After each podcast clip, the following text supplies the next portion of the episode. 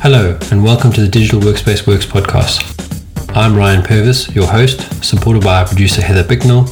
In this series, you'll hear stories and opinions from experts in the field, stories from the front lines, the problems they face and how they solve them, the areas they're focused on from technology, people and processes to the approaches they took that will help you to get to the grips with the digital workspace inner workings.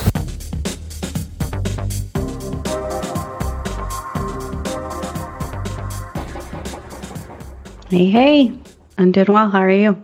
Yeah, good, thanks. Well, I was thinking this week that, oh, we've been talking so much about generative A I lately.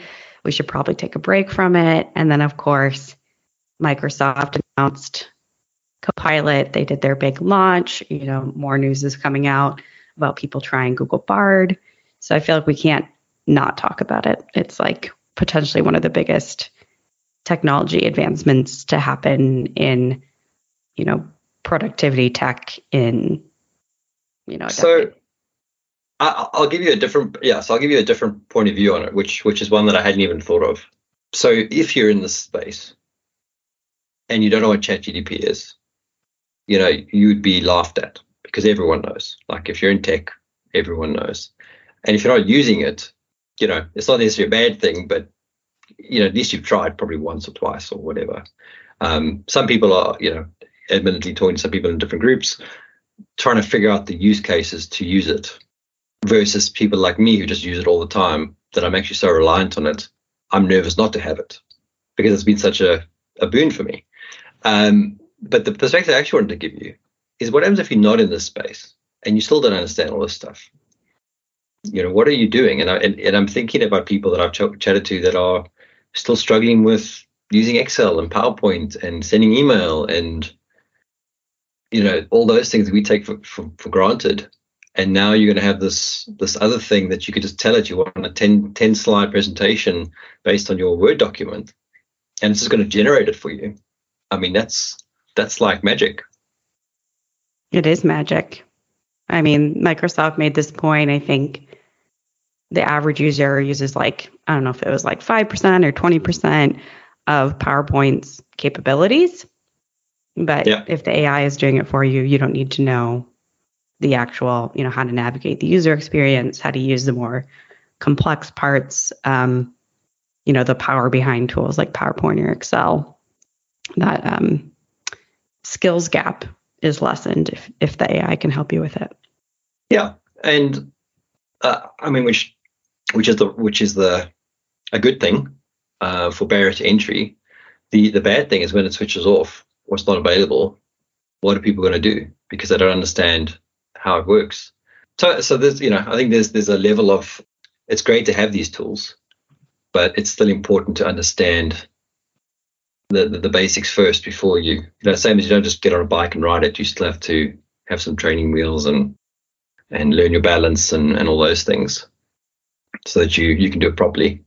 But it was just interesting because, you know, if I talk to, you know, we're in in Mossel Bay, which is like old age home of, of South Africa, um, the guys in their seventies, eighties, nineties, on average, none of them are even aware of WhatsApp uh, to a large extent. So chatting to them about, well, I used I just typed this question, here's this paragraph I got back. You know, they can't believe that that's a, that's a machine that's doing that. Um, they, they believe it because you tell them, but they don't believe, like they can't fathom how it works. Yeah. Um, and, and, and that's the, you know, sort of the, the danger in some respects of you're going to go talk to a person at a bank that is now a, a proper chatbot whose language is actually now indistinguishable from, from a human. Cause I think ChatGPT would, would pass the Turing test. I think the Turing test is now out of date. It doesn't, it doesn't even factor because the questions and the answers are so, so good. The only thing it doesn't do is spont- spontaneity. Which which would be difficult for, for an A I to deal with. And it doesn't ask you questions back, which is the other thing. You know, it tries to answer what you've asked. It doesn't ask you why you asked that question and maybe, you know, interpret the question with your body language and all that kind of stuff. But, you know, it's it's it's it's a it's a scary step forward in some respects because, uh, you know, I think it's going to leave a lot of people behind. Yeah, no, I think, you know, you bring up a really good point about will people even realize that they're talking with A I anymore?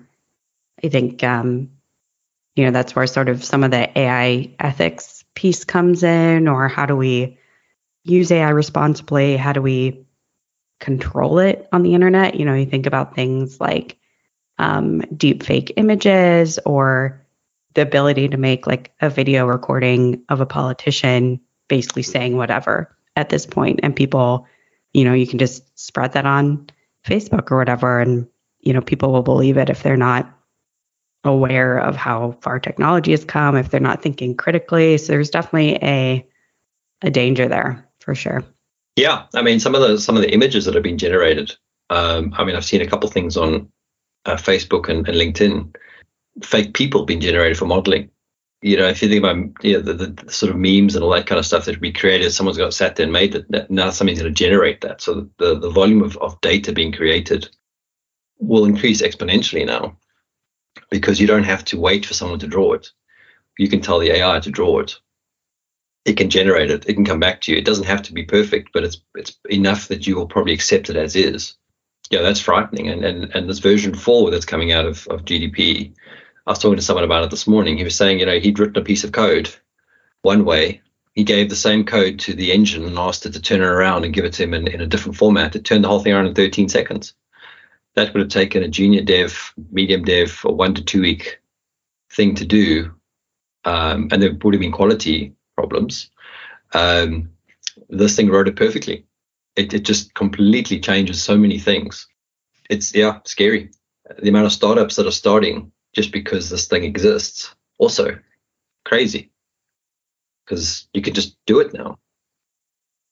I know. It's definitely, we're going to go through this period where everyone's, or a lot of, you know, startups are trying to incorporate it into their technology or starting new startups around it. And I feel like um, it's so early, it's really hard to predict, you know, is this really going to give that transformation we expect? You know, how should we as workers even approach it, right? Because I feel like there is a job security risk there as well in terms of, you know, maybe they don't, companies don't need to downsize, but maybe they don't need to hire as readily if people can be exponentially, you know, produce exponentially more output um, with the use of these tools. So ultimately, it, it could unlock like a four-day work week, and we could all, you know, use tools mm. like this to like be a little bit more productive and still, you know, have that opportunity to get something like a better work-life balance. Or it could not. It could mean that we're just doing more and more and more and not really benefiting from it at large as a as a working class, I guess. Well, I mean, I think I think those personal rules still have to apply. You still have to learn, if you don't know how to do it yet, how to say no to extra work, um, how to plan your day, how to find balance, um, you know, how to work in a healthy way. Uh, I think those things, you know, regardless of what the technology is available, and you know, this goes back to the Industrial Revolution and and all those things where technology came in and changed, um, you know, from the horse the, the horse and carriage to to cars to trains to factories to whatever. You know, as you went along, there was a need to to um, to manage yourself, and and obviously, you know, as as things have modernized and and that human rights have become more more uh, front and central and and all those things, um, having an A I that can help you do your job. You know, you're a copywriter, you need to write some text. You know, why not have it generated by an A I that you're, you're fact-checking and then rewording certain things so that's more your way of saying something, but it's it's generating generating what you need. And, you know, because most of the stuff, especially if you're putting stuff in the public domain, in that language model, it can t- you can tell it to write it like you would write it. In fact, the, the test that I still want to do, I was thinking about it in the shower this morning, is I want to ask it if it knows who I am and if it could write content in my voice, um, and see if that would work. Because, you know, I've got public content out there, you've got public content out there. It would be quite funny if it could do that, because then you could be you could be rough and ready and just put some stuff down and ask it to rewrite it in your voice, and all of a sudden you're, you're actually generating your own content just in a highly efficient way. And I think it will open the door to four-day work weeks, um, or more results-orientated stuff. And and I think, you know, the, the biggest risk to any, to, the biggest risk is the is the lack of skilled people. You know, and and I and I told you the story about the, the the guy that drives me, and you know he's got no skills and all the rest of it. Um, that that gap just gets bigger and bigger now, because you need to have some level of knowledge, some sort of skill to understand what you're seeing when the text comes back to you from one of these engines to use it.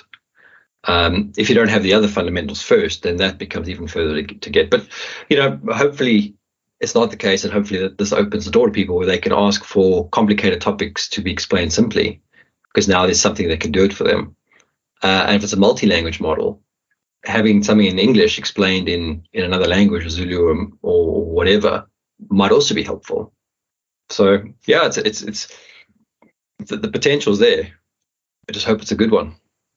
Definitely. I do think there's a funny potential for like sort of circular analysis that happens with all of this. So like, you know, we use tools like um, Microsoft Copilot to generate large amounts of text, right?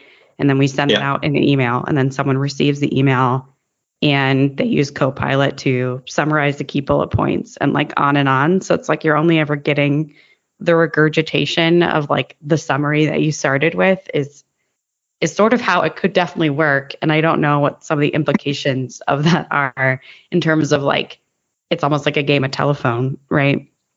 And like, is some of the context going to degrade as people continue to try to, you know, in the sake of efficiency, not ever have to engage with large, you know, bodies of text? It's a very good point. I hadn't even thought about that as an example, but it's such a such a, a doable thing. So I'm on a few WhatsApp groups that have just been created, and you know, you guys are writing text and you're reading the text, and when you're reading the text, you obviously are, are contextually thinking about it for the person that you're speaking to, and, and you know you don't know you don't know all these people because they're new, so you, you also don't know where they come from when they when they make a comment. So you can misinterpret something, potentially, and, and you could ask for clarification. But if if you started to use something else that's doing that interpretation for you to summarize it, that definitely can go the wrong direction. And I think that's one of the biggest problems with with with these sorts of engines. I mean, and they mention um, hallucinations, which as as a sort of concept for the inaccuracies that you're going to get out of these generated engines, where it, it sounds so confident, but actually below the level, it's it's not there.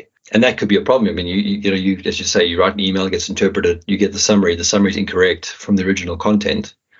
Uh, how are you going to know if it was summarized for you unless you go check the original document, which means you now doubled your time instead of halved your time on that item. So I guess it's a, yeah, it's a horses for courses thing. Don't use it everywhere. But I still find it hugely valuable. Like, you know, I've got ten or twenty things in a day that I've put on a list that that gets populated for me through the ChatGPT engine, that when I get when I get it, it's, it's cut out the, the thinking time per se, because I can now just review it and put it in the right format. Um, I mean, I built that, I don't know if you saw it, an O K R generator, because I'm always doing O K Rs, always, always, always. And, it, and I've got a whole prompt thing that does everything for me. And I thought, well, that's probably something that people would use, because that's probably the hardest, one of the hardest things to do is to write an objective and the key results when you're starting a new project.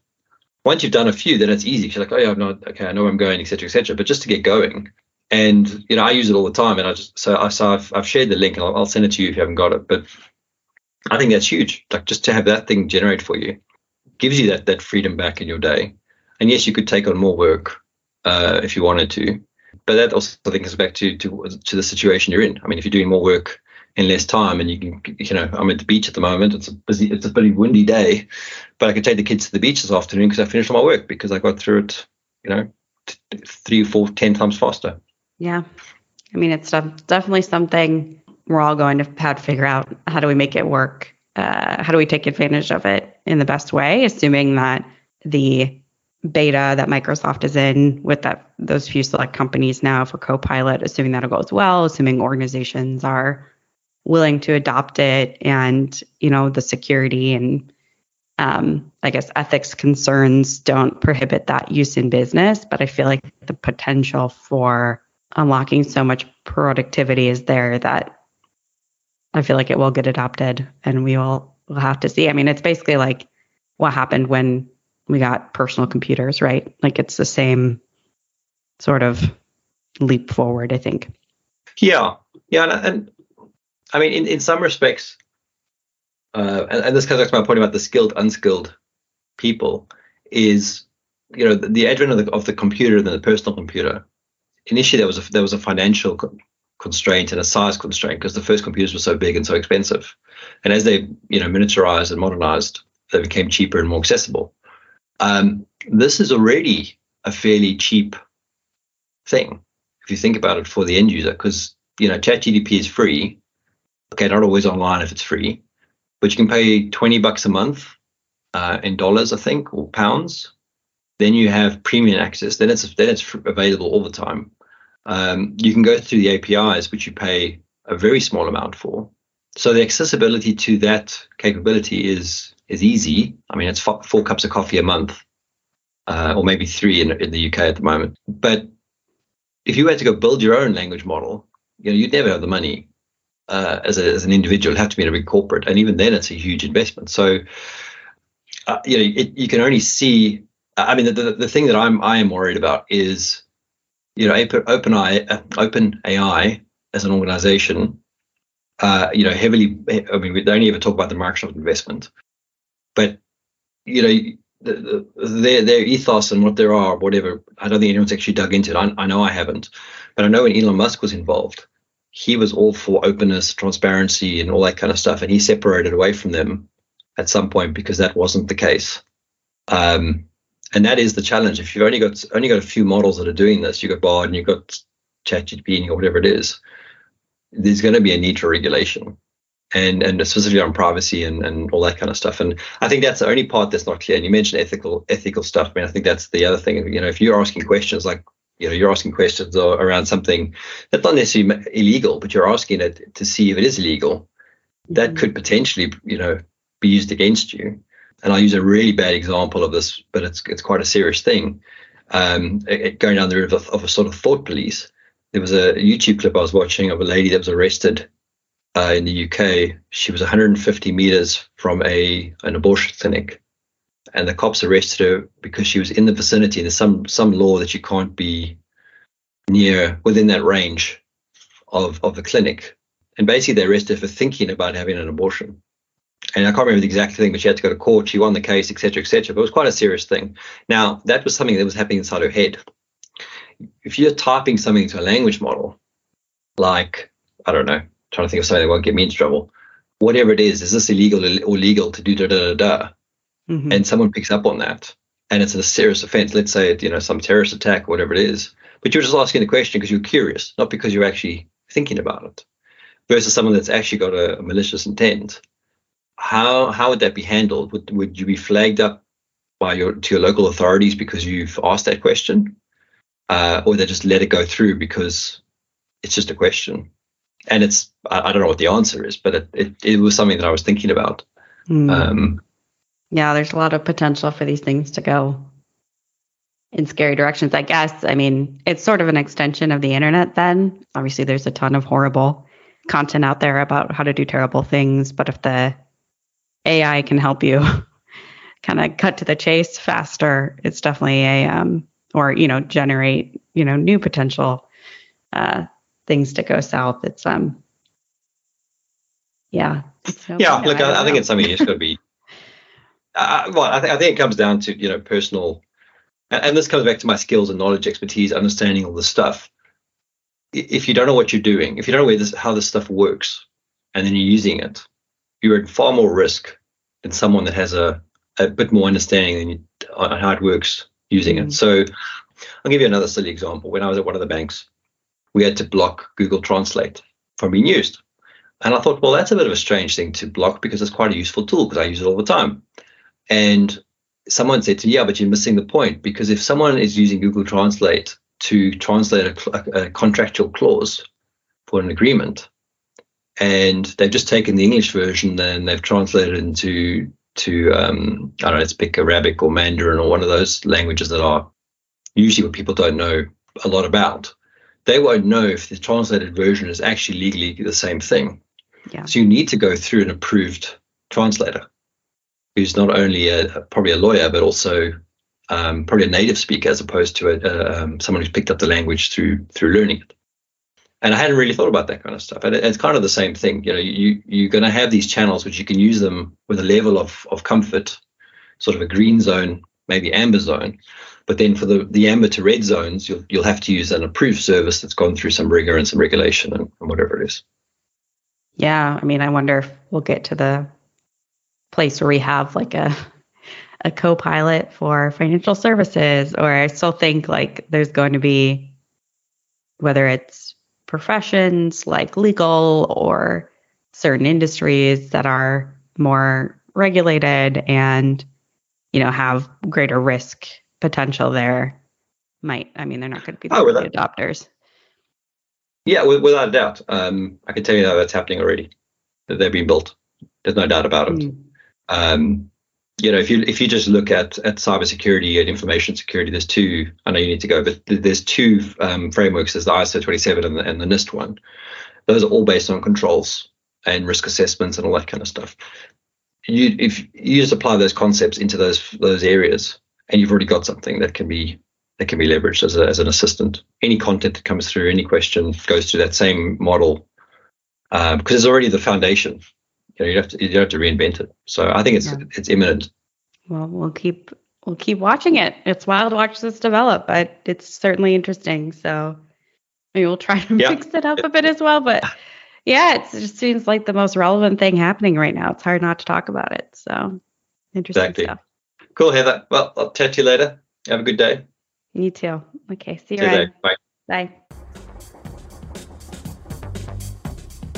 Thank you for listening to today's episode. Heather Bicknell is our producer and editor. Thank you, Heather, for your hard work on this episode. Please subscribe to the series and rate us on iTunes or the Google Play Store. Follow us on Twitter at the D W W Podcast. The show notes and transcripts will be available on the website, w w w dot digital workspace dot works. Please also visit our website, w w w dot digital workspace dot works, and subscribe to our newsletter. And lastly, if you found this episode useful, please share with your friends or colleagues.